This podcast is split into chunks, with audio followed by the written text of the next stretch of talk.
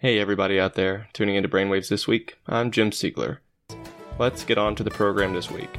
I've got a really good show for you this time. We're branching out a bit from the usual routine of purely neurologic content.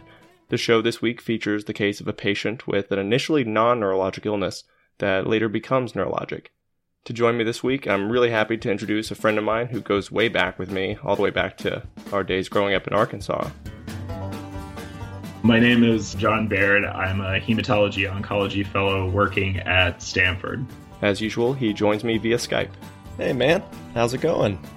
Finally started getting a little bit cooler. So. I asked him to come on the show to discuss a neurologic case he shared with me a few months ago via email. Thought it might be interesting.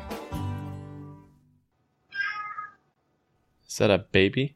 Uh, no, that's Hippo.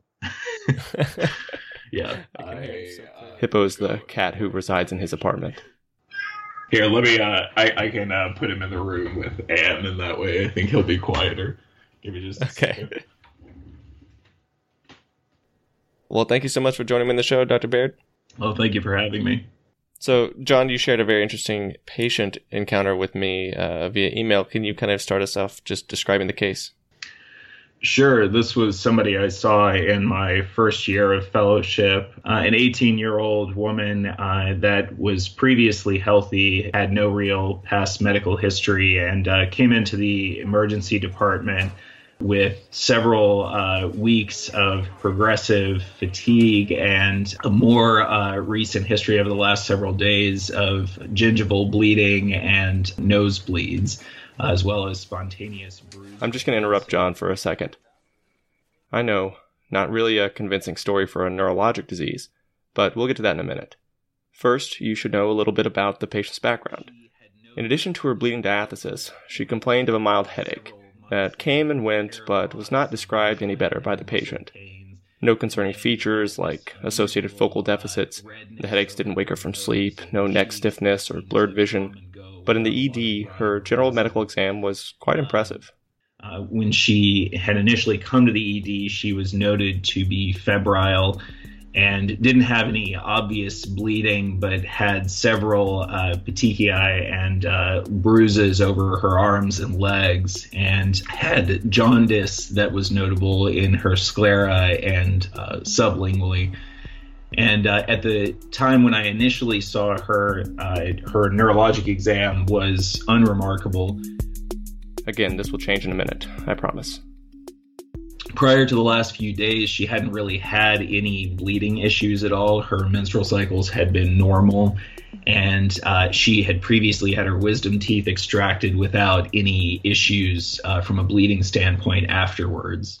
Sorry, let me stop you right there because so those are really pertinent negatives uh, on a review system for a hematologist. What would that mean to kind of those of us who don't speak hematology?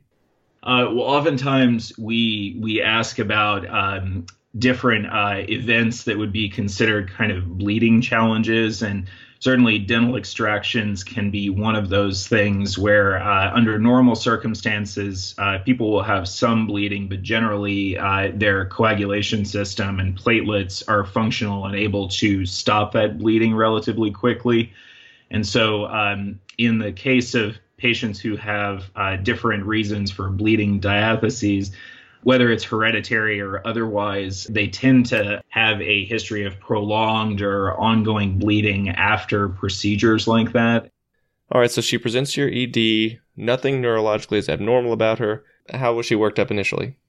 On her uh, initial uh, laboratory testing, uh, they found that she had a uh, hemoglobin that was down to 6.2 with an elevated white blood cell count that was left shifted with uh, a lot of neutrophils and a uh, reticulocytosis with a lot of uh, immature red blood cells seen in the peripheral blood.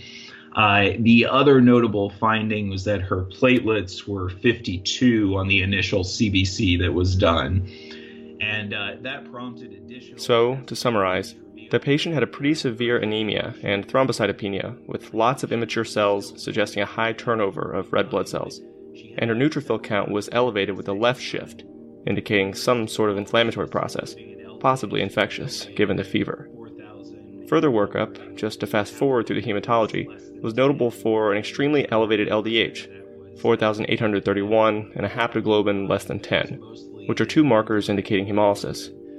Her T-bili was 4.9, with an indirect component of 3.1, also indicating high levels of bilirubin in the serum, which is seen in hemolysis. Her D-dimer was more than 9,000, fibrinogen 354 normal, coags and kidney function were also normal. The blood bank performed a DAT Coombs test, which is for autoimmune hemolytic anemia, which was negative. And suggested that there was not uh, a component of autoimmune hemolytic anemia. So, so John's team was called to look at the blood in the peripheral smear. And I uh, went and reviewed her peripheral blood smear, and on that, there were a lot of broken red cells, including things like schistocytes or helmet cells. Uh, and signs of increased red blood cell production with things like polychromasia, reticulocytes, and nucleated red blood cells. The, the overall picture that seemed to be developing is that she had a uh, highly destructive state going on in her blood that was causing a lot of destruction of both platelets and red blood cells. And so, certainly, anytime that that's seen, it's uh, very suggestive of something like thrombotic thrombocytopenic purpura, mostly because it's a diagnosis that requires urgent intervention. Uh, and without urgent intervention, we know that the uh, mortality rate is quite high for this process. So, how high was this rate you're thinking? We're talking 90% of patients with TTP used to die from complications of this disease before the era of plasma exchange. A couple of things are also worth noting here that Dr. Baird goes on to discuss. TTP is just one disorder that exists along a spectrum of thrombotic microangiopathies.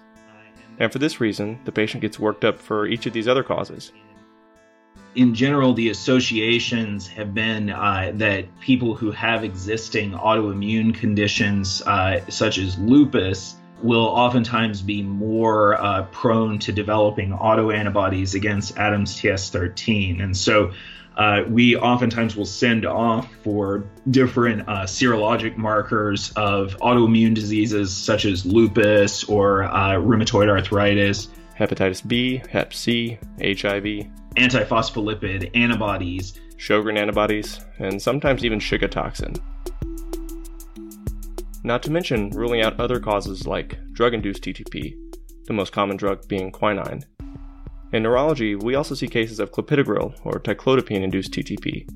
So, finding out the proximate cause of the thrombotic microangiopathy is important so that we can prevent it from worsening to help uh, try and establish uh, an underlying etiology for uh, why the uh, TTP developed.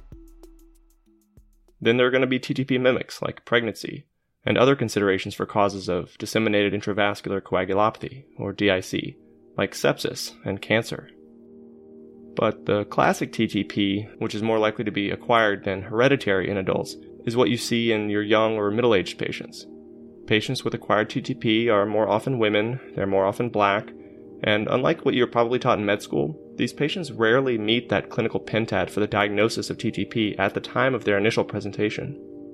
The classic pentad that's been described for TTP, uh, including fevers, confusion, renal failure, uh, and so on, uh, is oftentimes not seen in clinical practice with TTP. Uh, and ideally, we would like to think that's because we're catching it earlier in the pathogenesis before people develop the full uh, spectrum of symptoms.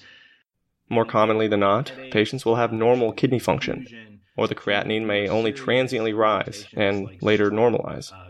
The neurologic criterion for TTP is almost too simple altered mental status and yet one third of patients who present will have no neurologic abnormalities. We know from prior studies that about 60% of patients will have neurologic symptoms at presentation with TTP. Meaning 30 to 40% have nothing neurologically wrong. But for those who do, it could be almost anything. Anything from headaches uh, to confusion to more serious presentations like stroke, uh, coma, or seizures. So you don't need Raynaud's complete pentad to cinch the diagnosis. According to experts, the key diagnostic criteria are going to be the presence of anemia and thrombocytopenia in the absence of a low white blood cell count. And then there's the ADAMTS13 level, the ADAMTS13 enzyme can be uh, missing for both hereditary uh, reasons, like a congenital deficiency of the enzyme, or for acquired reasons, uh, such as an autoimmune antibody directed against the enzyme that inactivates and clears it from circulation. In either case, the loss of that enzyme uh, means that the body is no longer able to break down these large uh, multimers of von Willebrand factor that are floating around. And those multimers are thought to be central to the pathogenesis of TTP, which is uh, robust uh, uh destruction of intravascular uh, cellular elements, including red blood cells, platelets, uh, and. It was immediately apparent to the primary team and John's hematology team that this patient was in florid TTP, and early and aggressive treatment would be best for her. While the other labs were cooking, she was immediately started on 1 gram intravenous methylprednisolone, which is continued for several days in these cases. And the plan was then to initiate plasma exchange the following day, after an apheresis catheter would be placed. But by the next morning, the patient had begun to show signs of clinical deterioration, uh, she had uh, several clinical changes, uh, including the development of lethargy and confusion. And around that same time, she was also noted to have a rising creatinine and worsening renal function. Because of that, she was urgently started on plasmapheresis.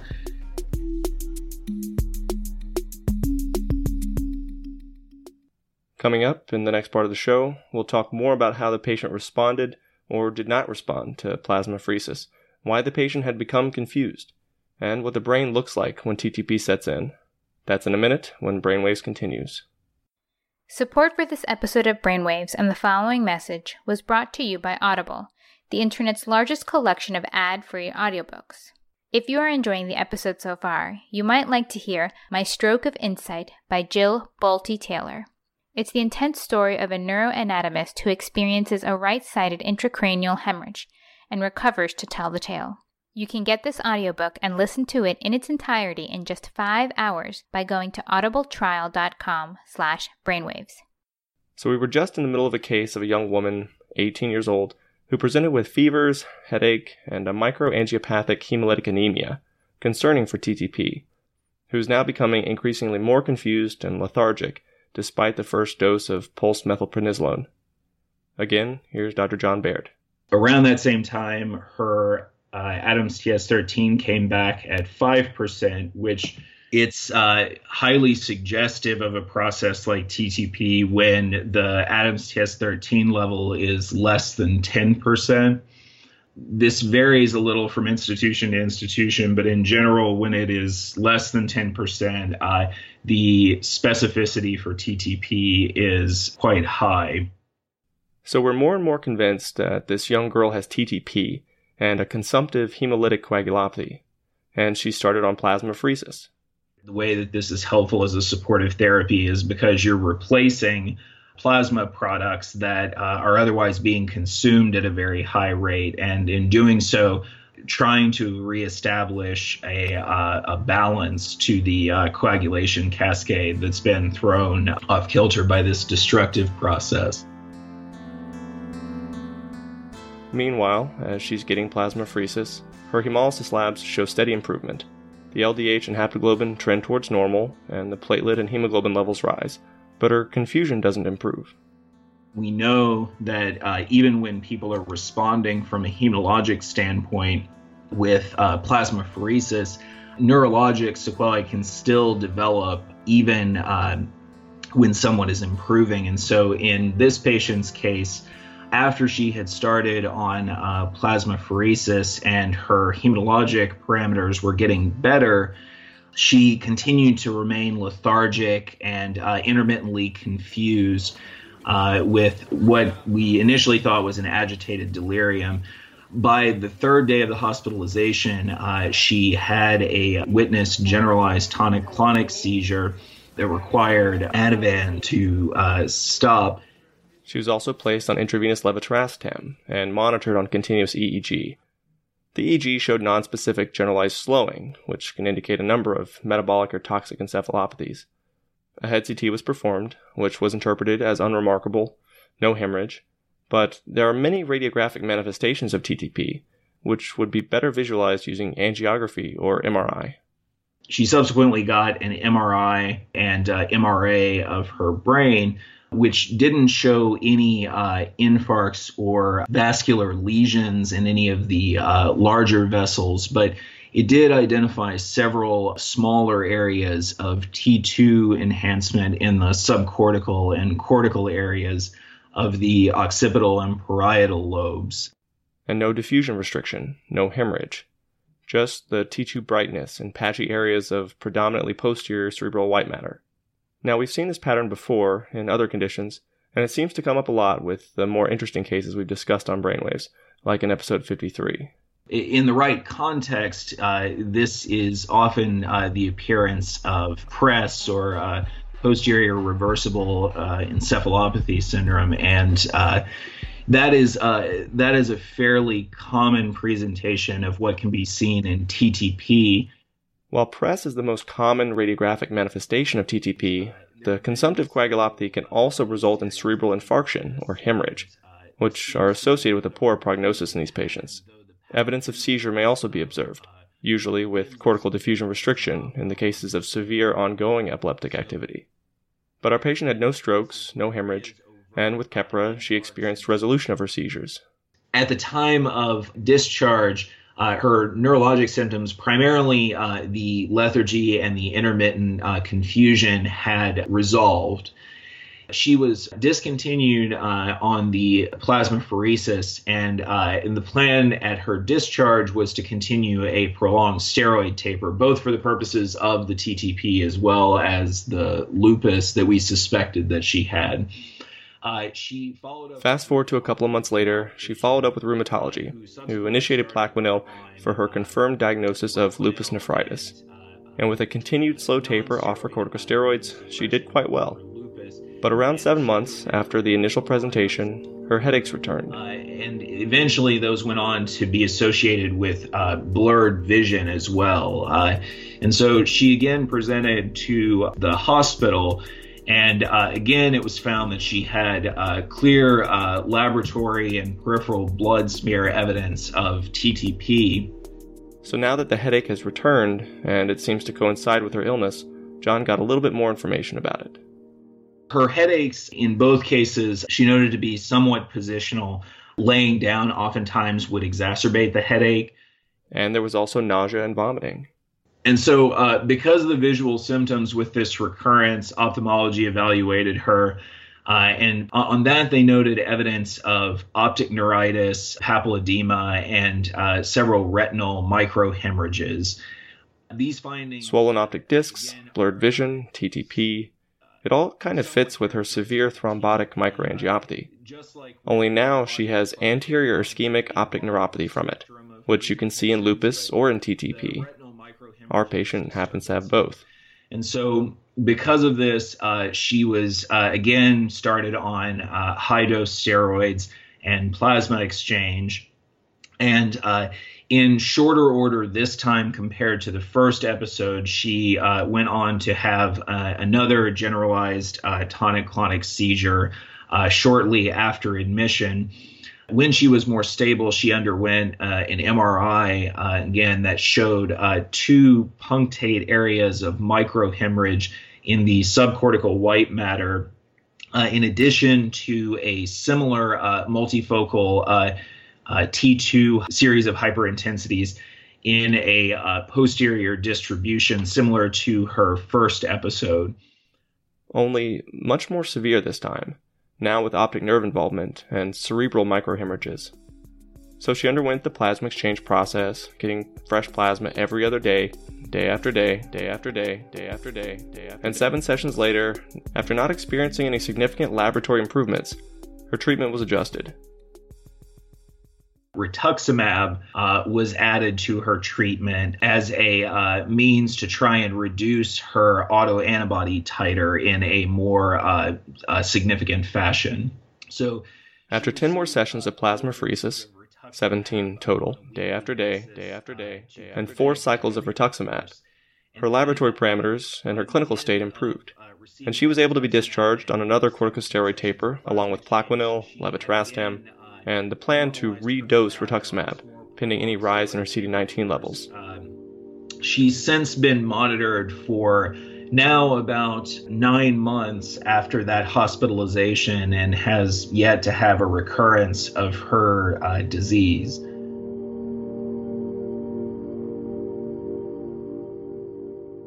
I remember the case of a patient who had developed a left MCA territory stroke. She was a middle aged woman who was on chronic corticosteroids for her known TTP, and because of her history of TTP, we waited for her platelet count to return before deciding against giving the TPA. Her counts were just too low when they came back. But it raised the question of whether or not we could transfuse her with platelets and then give her the TPA. In another patient, the question came up again. This patient had a basilar thrombosis while he was in active DIC from the consumptive coagulopathy. His platelet count was in the teens, and like the first patient, we considered transfusing him with platelets in order to facilitate a more rapid correction of the coagulopathy and maybe start an aspirin or something. But it seems so counterintuitive to me to give somebody platelets just so you can antagonize their activity with some sort of antithrombotic or thrombolytic agent. It turns out there is some evidence published in the journal Blood in 2015 that suggests that there's a higher risk of cerebral infarction with platelet transfusion in patients with TTP. There was also a higher risk of heart attack, of major bleeding events, and death with transfusions a twofold higher likelihood of dying. Now, this study has its own limitations, and you can find that study in the show notes. It was based on nationwide registry data, and every center has its own unique transfusion protocol and its own indications. So patients were not randomized to transfusion, and there was no systematic protocol for the patients. So giving a patient who has a stroke due to TTP some platelets, it's not clearly a harmful thing if it means that we can intervene to reduce the impact of that stroke. Using TPA as an example here, while it's definitely effective in appropriately selected stroke patients, it may or may not be effective in patients with TTP if we get their platelets up for just 24 hours. But I doubt you'll find a neurologist who's trigger happy enough to TPA a patient with TTP. More likely, for proximal occlusions at least, in the age of thrombectomy and with the extended time windows that we're using for intervention, What's to keep us from transfusing a patient with platelets so that we can safely catheterize them and retrieve the proximal clot? Now, maybe that's something worth considering. Well, I don't want to take any more of your time, John. I do appreciate you coming on the show and talking to us about this case. It's very interesting, and I certainly learned a lot about hematology and patients who come in with these unusual neurologic manifestations with abnormalities in kidney function and peripheral blood parameters, I think that it can be very confusing and we should be very concerned early on for TTP in these situations because it is treated so differently than what we're used to. So, uh, thank you so much for sharing this case. I certainly learned a lot. Well, thank you for having me. It's uh, it's always a pleasure to uh, talk with you. Again, that was Dr. John Baird from Stanford Medical Center. For more information about what was discussed today and some interesting heme slides and some figures, check out the blog entry from this week on brainwaves.me. Music for this episode was courtesy of Chris Zabriskie, Ian Southerland, Julie Maxwell, and Rafael Archangel. I'm Jim Siegler. Have a happy holiday season, everybody, and I'll see you in 2018.